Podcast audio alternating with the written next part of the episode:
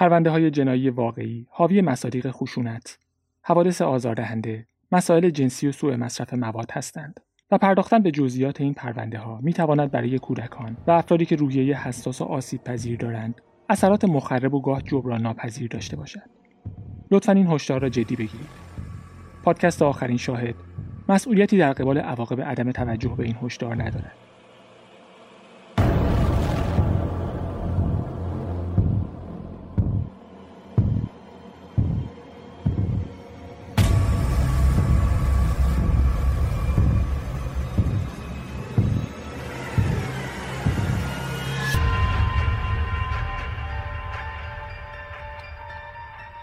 سلام.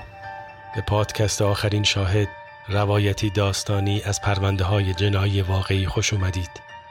من محمد یکی از شنونده های این پادکست هستم و شما را به شنیدن پنجمین قسمت از پرونده نامه ها دعوت می کنم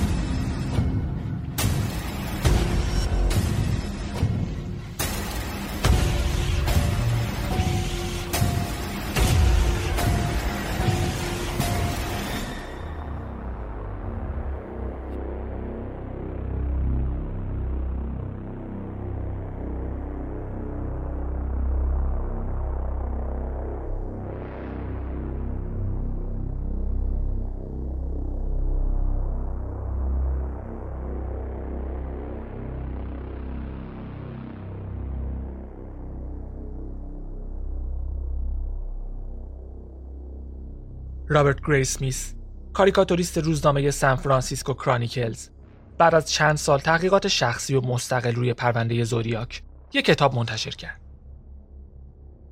کتاب پرفروش شد و تاثیر زیادی روی عموم مردم داشت. خیلی از کسایی که اون کتاب رو خوندن کاملا متقاعد شدن که آرتور آلن همون زودیاکه. آلن مدت زیادی تو منطقه والهو زندگی می‌کرد. گری اسمیت تو کتابش ارتباط های زیادی بین زودیاک و آلن پیدا کرده بود. تو کتاب از دو نفر از اعضای خانواده آلن نقل قول شده بود که آلن چندین بار گفته انسان خطرناکترین بازیه. ظاهرا وقتی شری بیتس تو 1966 تو ریورساید به قتل رسید، آلن هم تو ریورساید بود. روز بعد از پیدا شدن جسد شری بیتس گفته بود حالش خوب نیست و یه روز مرخصی گرفته بود. گری اسمیت می‌گفت آلن به خاطر این سر کار نرفته که زخمایی که شری بیتس روی صورتش انداخته بود رو مخفی کنه. تو صحنه جرم لیک بریاسا یه رد پا پیدا شده بود. رد یه پوتین نظامی که نشون می‌داد ممکنه زودیاک سابقه حضور در ارتش داشته باشه. تو اون کتاب درباره ارتباط آلن با ارتش هم زیاد صحبت شده بود. اینکه پدر آلن فرمانده یه زیردریایی هسته‌ای بوده. خودش دو سال تو ارتش خدمت کرده و اخراج شده و احتمالا تو مدتی که تو ارتش بوده به رمزنگاری و پیامهای رمزی علاقه مند شده. گری اسمیت می‌گفت آخرین نامه رسمی زودیاک 8 جولای 1974 رسیده و فقط چند ماه بعد آرتور آلن به جرم تعرض جنسی به بچه ها زندانی شده. تو چهار سالی که آلن زندانی بود هیچ نامه ای از طرف زودیاک نرسید. و بعد تو 1978 چند ماه بعد از آزادی آلن از زندان دوباره یه نامه از زودیاک برای روزنامه کرانیکلز فرستاده شد.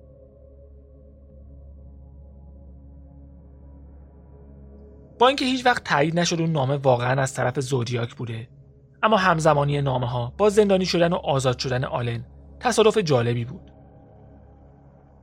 گری اسمیت مدارک زیادی بر علیه آلن جمع کرد و با اینکه هیچ کدوم از اون مدارک قطعی نبود اما برای متقاعد کردن خیلی از خواننده های کتابش کافی بود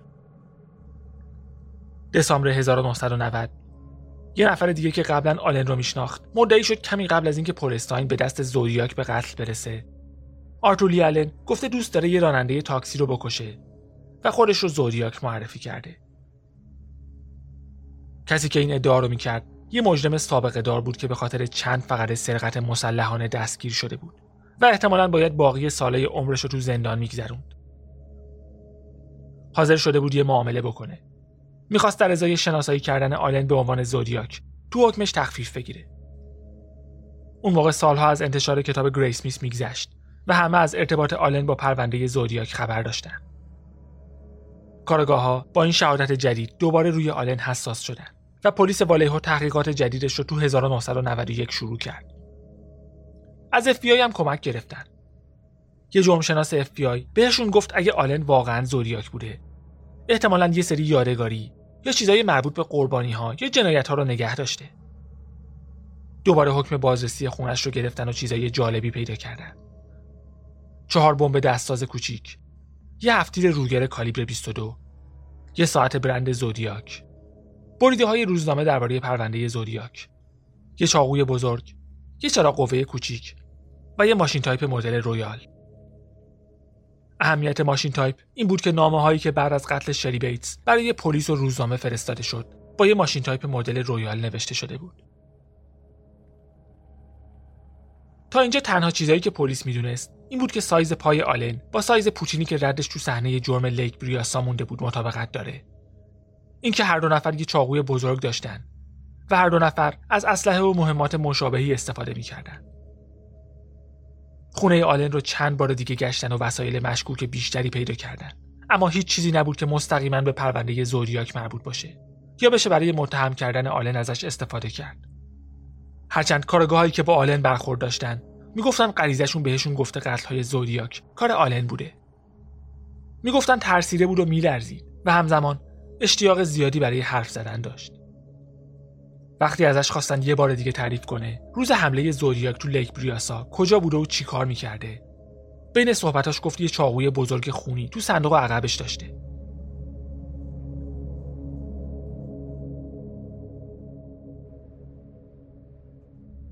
گری اسمیت می‌گفت فقط تو دو حالت از اتهامش نسبت به آلن کوتاه میاد. اینکه بمیره یا اینکه زودیاک اعتراف کنه و معلوم بشه آلن نبوده. آرتولی آلن زندگی سخت و ناراحت کننده ای داشت و اتهامی که بهش وارد شد روی خیلی از سالهای عمرش سایه انداخت. مایکل مژو هم آلن رو شناسایی کرد. کسی که تو 1969 از حمله زودیاک تو بلوراکس جون سالم به در برده بود.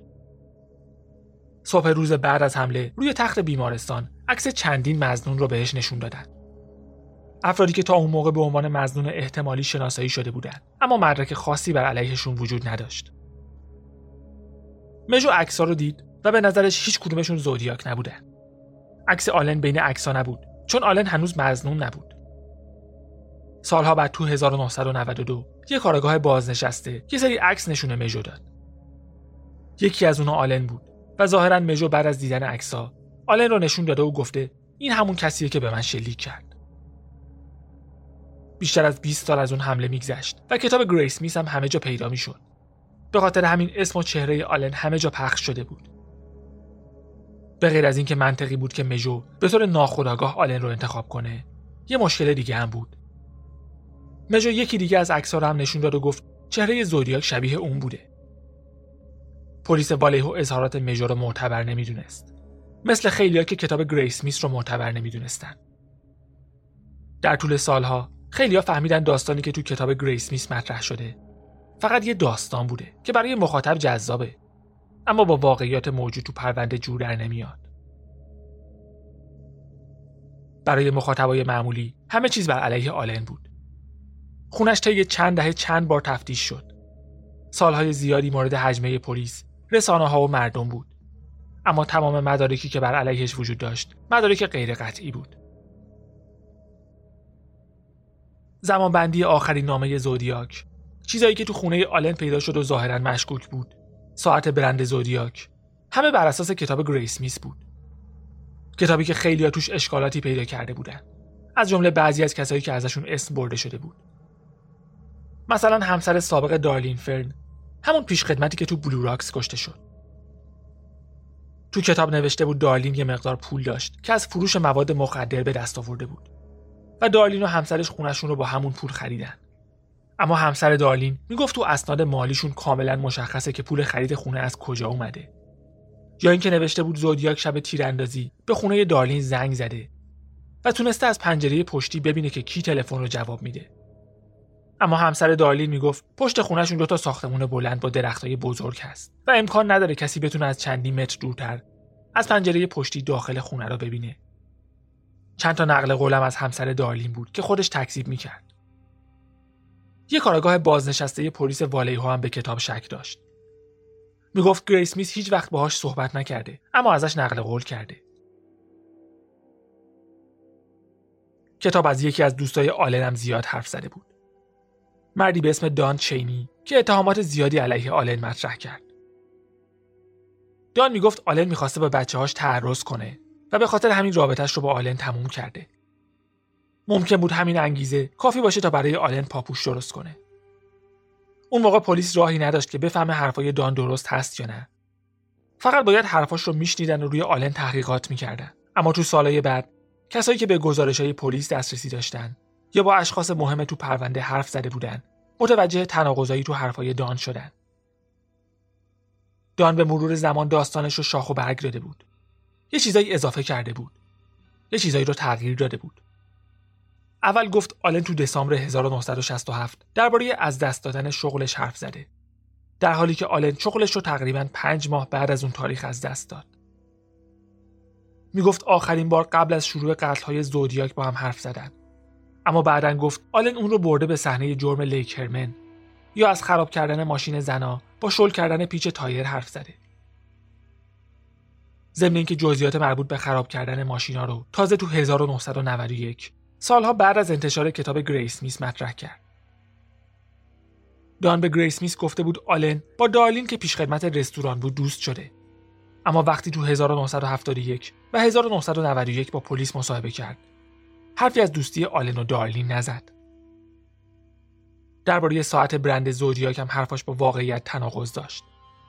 می‌گفت آلن ساعت جدیدش رو تو ژانویه 1969 به همه نشون داده. اما برادر آلن می‌گفت اون ساعت هدیه مادرش تو کریسمس 1967 بوده. تو کتاب نوشته بود خانواده آرتولی آلن به شک داشتن اون رو به پلیس گزارش دادن. در حالی که چنین چیزی واقعیت نداشت. اساس باور مردم به گناهکار بودن آرتور لی آلن کتاب گری اسمیت و بعد احتمالا فیلم دیوید فینچر بود که اونم واقعیتهایی رو تغییر داد تا آلن گناهکارتر به نظر بیاد. مسئله بعدی در مورد آلن مشخصات ظاهریش بود.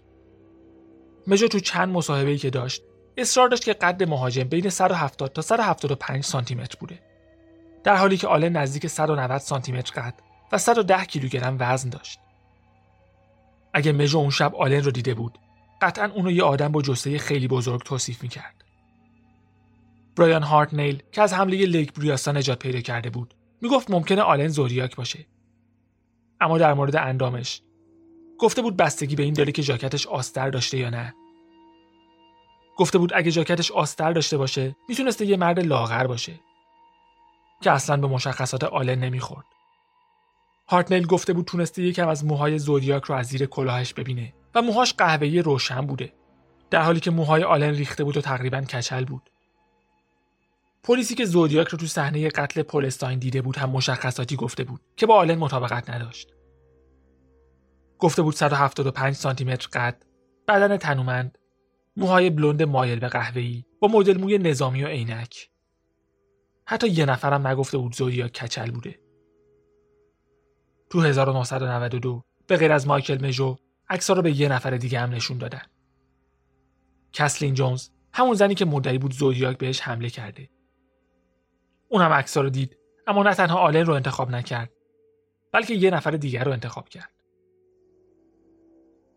دستخط آلن هم با دستخط زودیاک مطابقت نداشت. نامه های زودیاک دست نویس بود و معلوم بود با سرعت نوشته شده. حروف به سمت راست کج بود و به طور خاص حرف دی همیشه زاویه بیشتری نسبت به باقی حروف داشت. الگویی که تو تمام نامه ها تکرار شده بود. به خاطر همین فکر می‌کردن دستخط عادی قاتله و خیلی بعیده که دستخطش رو تغییر داده باشه تا هویتش رو مخفی کنه. دستخط آلن رو از فرمایی استخراج کردن که حتی فکرش هم نمی‌کرد قرار بعدا بررسی بشه و فرقای زیادی با دستخط زودیاک داشت. از نامه ها انگوش نگاری هم شد اما فقط اثر کف دست رو پیدا کردن که موقع نوشتن نامه روی کاغذ مونده بود.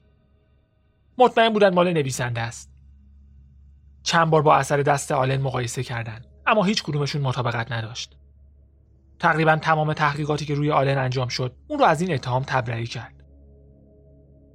آرتولی آلن یه معلم کودک آزار بود که وقتی اولین بار تو اکتبر 1969 باهاش مصاحبه شد فکر کرد دارن به چشم یه مجرم باهوش که تو تاریخ بی سابقه بوده بهش نگاه می‌کنن شاید خوشش اومده بود که دربارش حرف بزنن یا شاید از اینکه بهش توجه بشه لذت می‌برد اما کم کم اتهام چند فقره قتل روی زندگی سایه انداخت و زندگیش رو تحت تاثیر قرار داد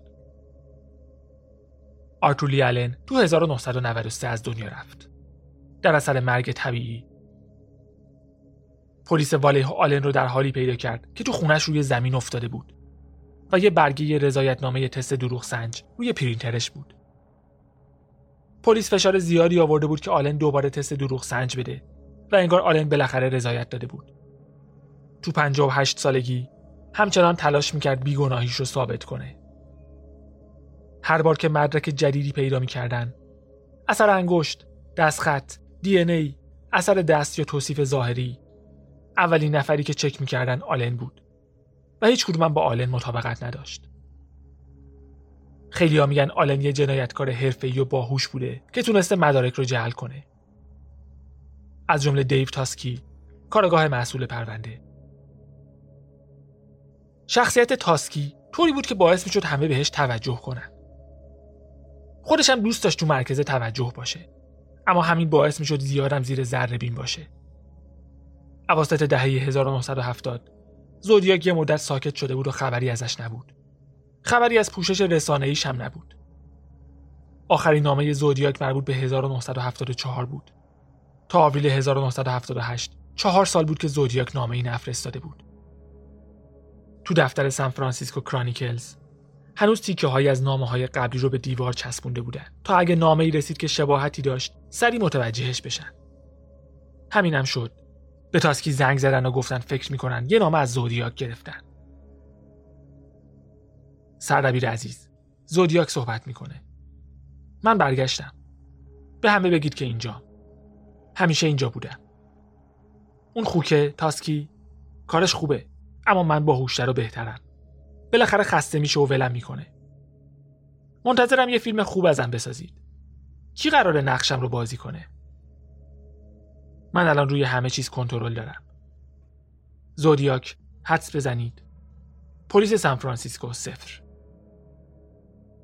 یه مقاله کار کردن که زودیاک برگشته.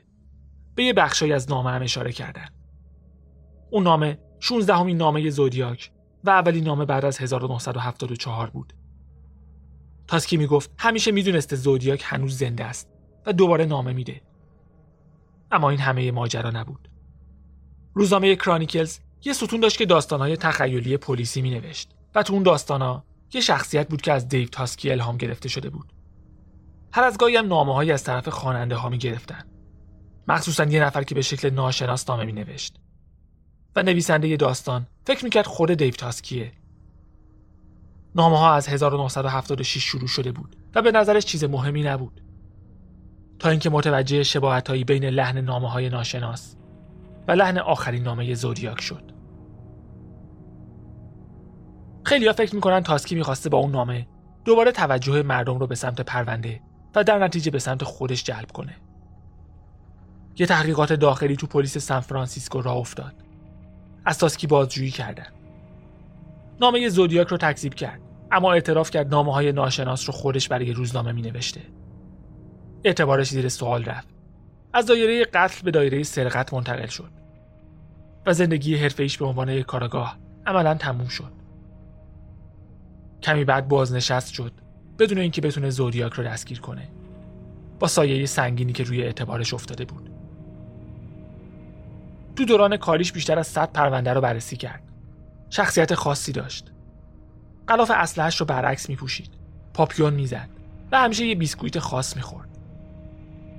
می‌گفتن هر سال تو روز قتل پولستاین به صحنه جور میره تا دوباره بهش فکر کنه از اینکه نتونسته بود زودیاک رو بگیره خیلی ناراحت بود دیو تاسکی 6 ژانویه 2008 مرد با این باور که زودیاک آرتولی الن بوده چیزی که تو پرونده های حل نشده زیاد اتفاق میافته و معمولا کارگاه ها یه زن بیمارگونه نسبت به یه نفر پیدا می‌کنن. اما دیو تاسکی تنها کسی نبود که تو این پرونده غرق شد. و آرتور لیالن هم تنها مزنون جدی نبود.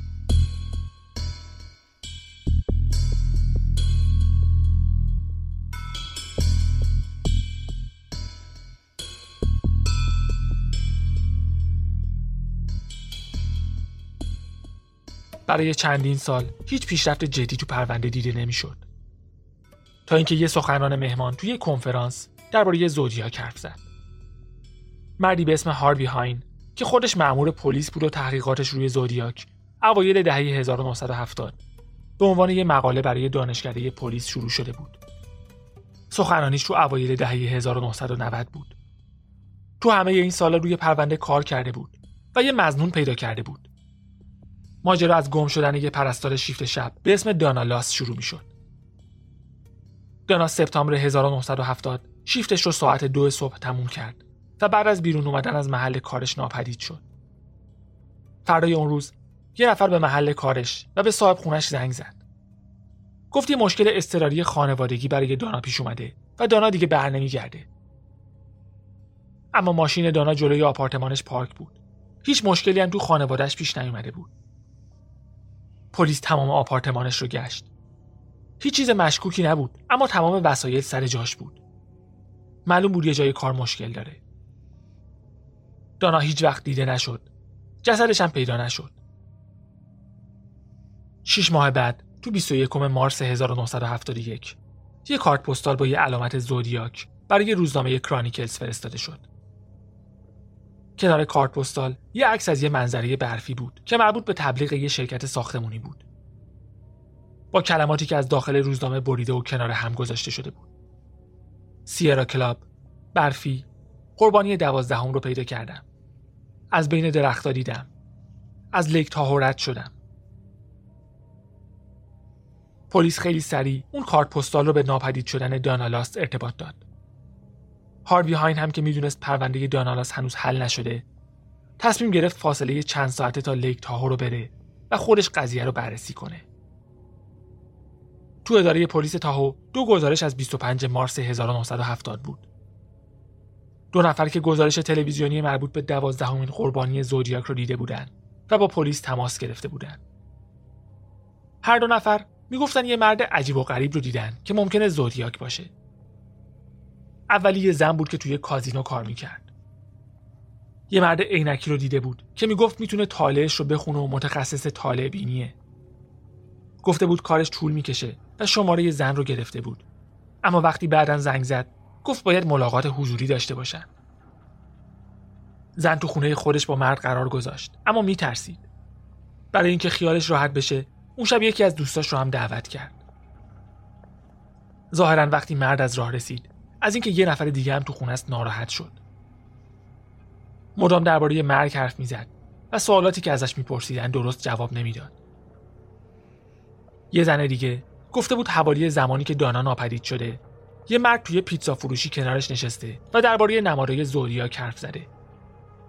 گفته تو املاک کار می‌کنه و زنی که درخواستش رو رد کرده از این کارش پشیمون میشه. نظر هاروی هاین جلب شد. با سه نفر از همکارای دانالاس حرف زد. ازشون پرسید کسی تو زندگی دانا بوده که مشکوک باشه و توجه خاصی به دانا داشته باشه. هر سه نفر بیدرنگی اسم رو گفتن. لری کین. همه تایید کردن لری کین و دانا همدیگر رو میشناختن و اینکه کین یه آدم عجیب و غریب بوده. توی مرکز مشاوره املاک کار می‌کرد. بین سالهای 1946 تا 1968 ده بار بازداشت شده بود. تو پروندهش نوشته بود تو 1964 بعد از یه تصادف دچار آسیب مغزی شده.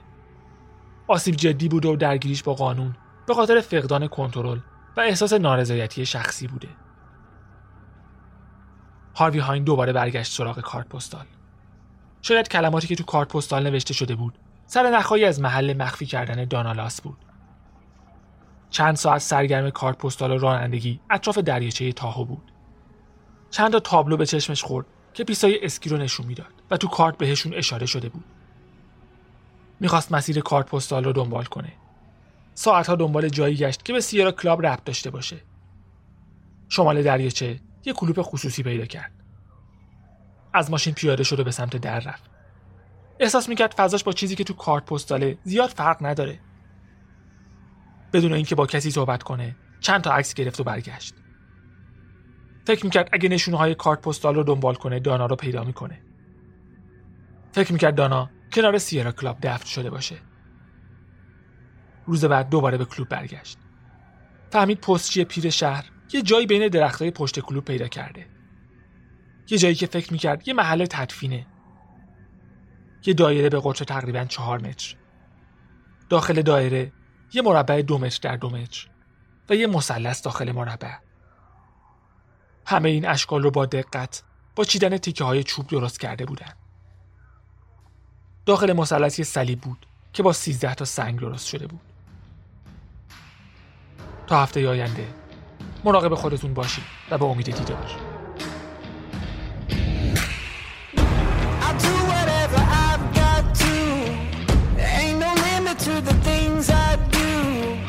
I will fight for my survival.